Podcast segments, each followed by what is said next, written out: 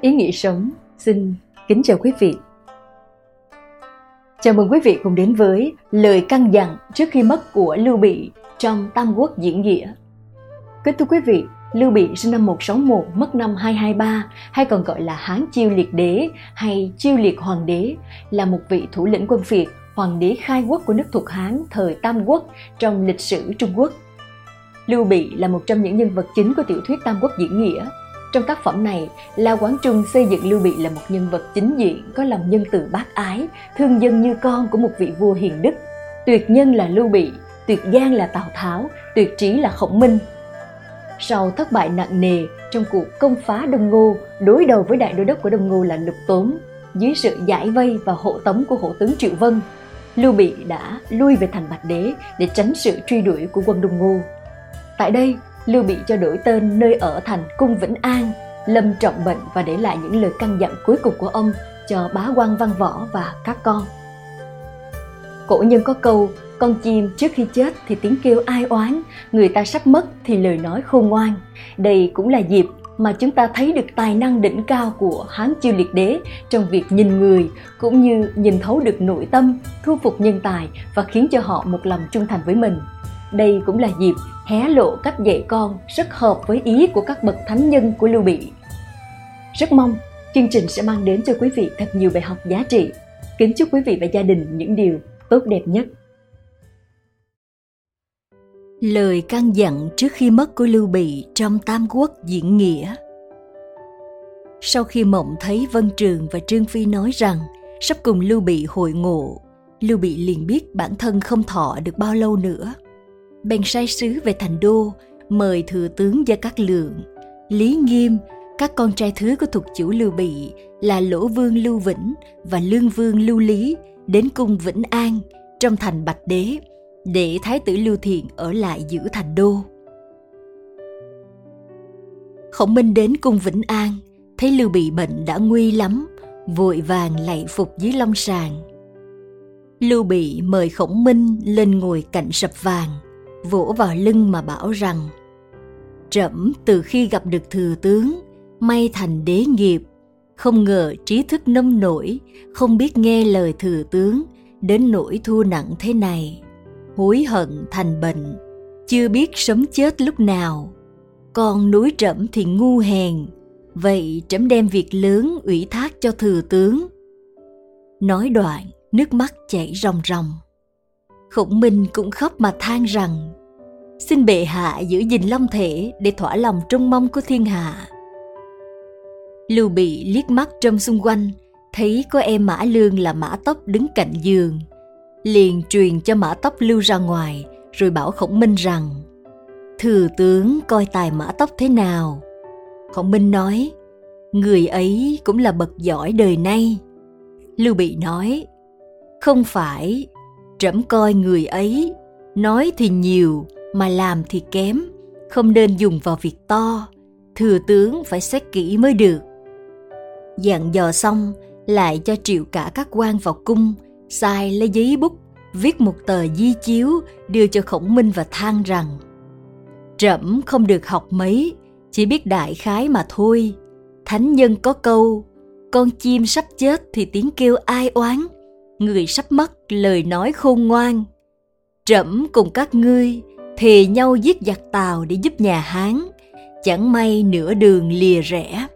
Vậy phiền thừa tướng cầm tờ chiếu này, giao cho thái tử thiện, bảo hắn chớ coi làm thường, và cũng nhờ thừa tướng dạy bảo thêm cho mới được. Khổng minh khóc lạy xuống đất mà tâu rằng, xin bệ hạ tĩnh dưỡng long thể chúng tôi xin hết sức khuyển mã để báo đền ơn tri ngộ ấy Lưu Bị ra nội thị đỡ Khổng Minh dậy, một tay gạt nước mắt, một tay cầm tay Khổng Minh mà nói rằng Trẫm nay nguy mất, có lời tâm phúc xin ngỏ với thừa tướng. Tài thừa tướng gấp 10 tàu phi, tất yên định được nhà nước làm nên việc to. Đối với con trẫm, có thể giúp được thì giúp, bằng không thì ngươi nên làm chủ thành đô đi. Khổng Minh nghe nói mà rụng rời, mồ hôi đổ ra khắp mình lạy xuống đất khóc lóc mà nói rằng chúng tôi đâu dám chẳng hết sức chân tay dốc niềm trung trinh kỳ cho đến chết mới thôi nói đoạn dập đầu xuống đất máu chảy đầy mặt lưu bị mời khổng minh lên giường gọi lưu vĩnh lưu lý đến trước mặt dặn rằng các con phải nhớ lời cha. Khi cha mất rồi, ba anh em các con phải coi thừa tướng như cha, không được khinh nhờn. Nói đoạn, sai hai người lạy khổng minh. Khổng minh nói, tôi, dẫu gan ốc lầy đất, cũng không đền báo được cái ơn tri ngộ này. Lưu bị lại bảo với các quan rằng, trẫm đã giao con trẫm cho thừa tướng rồi. Dặn thái tử phải coi thừa tướng như cha các ngươi cũng chớ có coi thường mà phụ mất lòng mong mỏi của trẫm. Lại dặn triệu vân rằng, trẫm với người cùng nhau trong lúc gian nan, không ngờ đến đây ly biệt.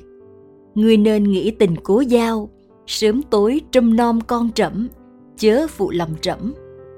Vân khóc lạy mà tâu, chúng tôi đâu dám không hết sức khuyển mã hay sao? Lưu bị lại bảo các quan rằng, này bách quan, trẫm không thể dặn dò từng người được. Vậy xin các ngươi ai nấy hãy yêu lấy cái thân mình. Nói xong, lưu bị liền thăng hà, thọ 63 tuổi. Bấy giờ là ngày 24 tháng 4 mùa hạ, năm chương võ thứ ba, tức năm 222 các quan văn võ không ai không thương xót khổng minh dẫn các quan sức linh cữu vua về thành đô. Thái tử lưu thiện ra đón sức linh cữu vào trong chính điện làm lễ cử ai rồi tuyên đọc tờ di chiếu chiếu rằng khi trẫm mới mắc bệnh chỉ có đi lị mà thôi. Về sau mỗi ngày một nặng thêm chuyển ra bệnh khác biết rằng khó khỏi.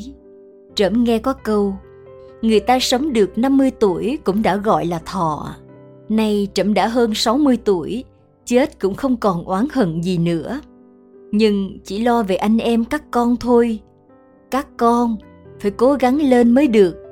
Chớ thấy điều ác nhỏ mà cứ làm, chớ thấy điều thiện nhỏ mà không làm. Có hiền có đức mới phục được lòng người. Đức của cha con mỏng manh, chớ nên bắt chước các con cùng làm việc với thừa tướng phải đối đãi như cha chớ có lười chớ có quên anh em các con phải làm thế nào cho có tiếng khen mới được?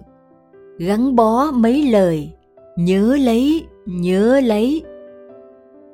Sau đó, thái tử thiện lên ngôi hoàng đế, cải niên hiệu là kiến hưng, tán đức tiên chủ ở huệ lăng, tôn tên thụy gọi là chiêu liệt hoàng đế.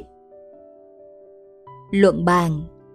Lưu tiên chủ quả nhiên có lý do khi vừa nhìn Mã Tốc đã nhắc Gia các Lượng rằng Mã tóc là người giỏi nói mà không giỏi làm, không phải là người làm đại sự.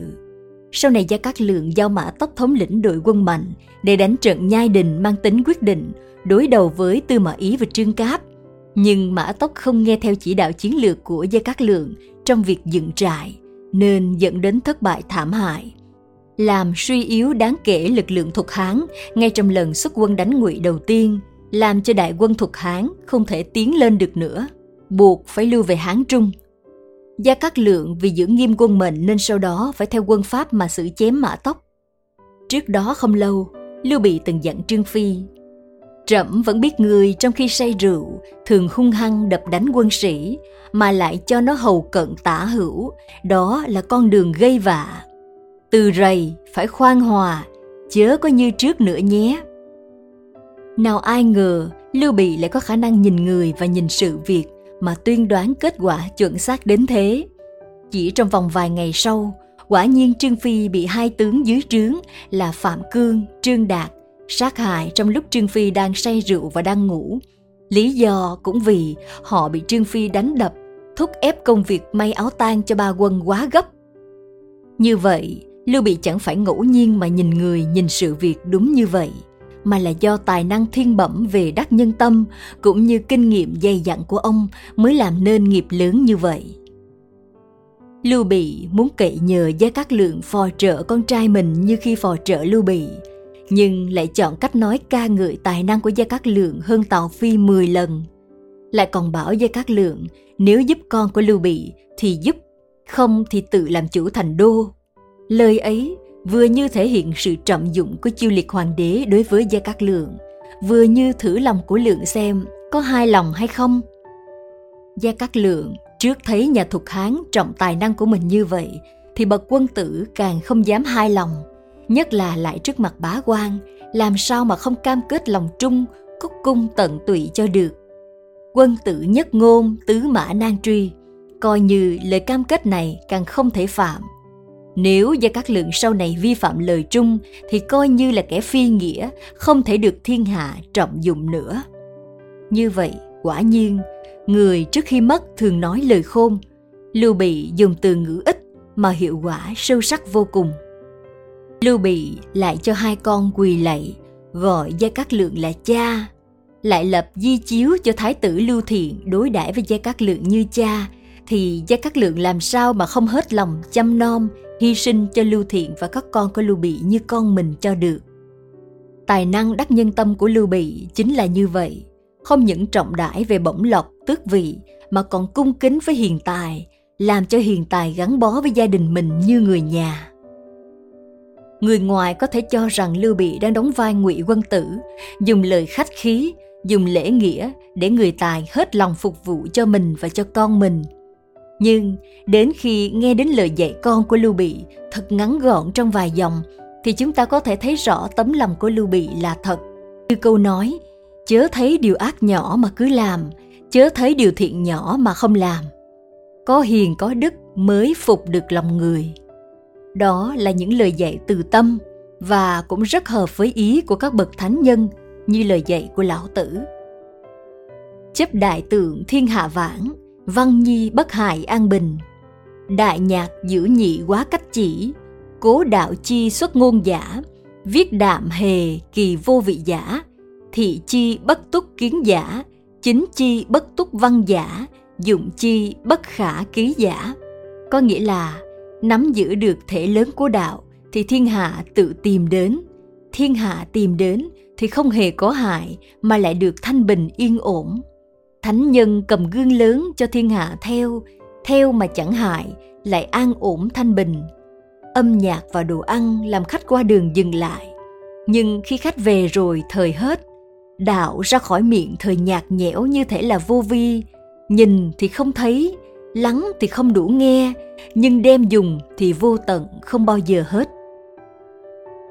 Chăm lo làm việc thiện, tích thiện, cho dù là điều thiện nhỏ nhất tránh xa điều ác, dù là điều ác nhỏ nhất. Ấy chính là đạo lý đơn giản và gốc rễ của một con người. Hiền đức thì mới thu phục được lòng người. Chẳng những thu phục được lòng của hiền tài trong thiên hạ, mà còn thu phục được lòng người dân trong thiên hạ. Nơi nào có nhân dân ủng hộ, thì nơi đó bậc đế vương mới xây được đại nghiệp. Chỉ có tấm lòng lương thiện nhân nghĩa mới có thể trường tồn cùng thời gian nếu tấm lòng không lương thiện không nhân nghĩa thì lớp vỏ ngoài có dày cỡ mấy cũng không thể che giấu được mãi lành thay hợp thay lời dạy con của chiêu liệt hoàng đế cũng có điểm chung với tác giả liễu phàm về việc tích thiện làm điều thiện lành cho dù là điều nhỏ nhất Cuốn sách Liễu Phàm Tứ Huấn đến nay đã tồn tại hơn 400 năm, lại được coi là cuốn sách nền tảng trước khi người học bước vào thế giới tu hành nho giáo và Phật giáo.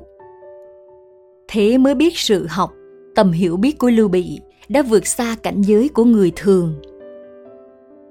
Lưu Bị mất năm 63 tuổi, cậy nhờ khổng minh gánh vác phò trợ cho con mình. Ấy vậy mà, 11 năm sau thì khổng minh mất, năm 54 tuổi, lại chẳng thọ bằng Lưu Bị. Sau Khổng Minh thì Triệu Vân là người được Lưu Bị dặn dò đặc biệt. Triệu Vân vốn là người vào sinh ra tử hết lòng trung thành với Lưu Bị, nhiều lần cứu con của Lưu Bị. Trong lúc Lưu Bị đang trong biển lửa sinh tử thì cũng chính nhờ tiếng thét của Triệu Vân mà làm lui quân giặc, rồi chính ông là người hộ tống, giải cứu cho Lưu Bị.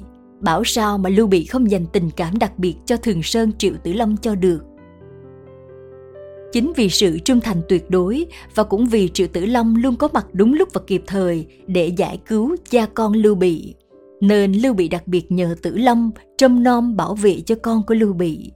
Vừa là hàm ơn, vừa là chọn mặt gửi vàng chính là đây. Như vậy có thể thấy Lưu Bị đặc biệt coi trọng Khổng Minh và Triệu Vân, nên mới dành những lời trăn trối quý giá lúc lâm chung cho hai nhân vật này. Lưu Bị trước khi mất cho gọi những người quan trọng, cho gọi hai con thứ mà không cho gọi Thái tử Lưu Thiện vào là lý do vì sao? Có thể kể đến nguyên nhân là do Lưu Bị lúc ấy đang ở cung Vĩnh An ở thành Bạch Đế, cách xa thành đô. Người xưa thường không để thành đô vắng chủ bao giờ để tránh các cuộc tấn công đánh chiếm kinh thành trong lúc đang diễn ra tang sự. Lưu Bị chính là học gương người xưa mà liệu chuyện tương lai chưa toàn cho triều đình thục Hán. Nói chuyện về nước Ngụy, do không tính toán chu toàn như trên, nên kinh thành đã bị cướp trong nháy mắt. Cụ thể, năm 249, khi Tào Sản dẫn Ngụy Phế Đế đi viếng miếu liệt tổ của tiên hoàng Ngụy Minh Đế, Tư Mã Ý bèn nổi dậy, đem quân tiến chiếm kinh thành, buộc Quách Thái Hậu ban chiếu kể tội Tào Sản lộng quyền, làm bại hoại chính sự. Tào Sản mất hết uy quyền, rồi bị giết chết. Từ đó, Tư Mã Ý chính thức nắm quyền trong triều. Càng phân tích, chúng ta càng thấy ngưỡng mộ về sự sáng suốt của chiêu liệt hoàng đế Lưu Bị. Lúc lâm chung mà vẫn tuệ mẫn vô cùng. Ngẫm thấy, nếu như Khổng Minh nghe theo lời dặn của Lưu Bị mà không cho Mã Tốc cầm quân trong trận nhai đình, hay Trương Phi bỏ tính say rượu ép người, thì lịch sử thuật Hán có thể đã sáng hơn rất nhiều.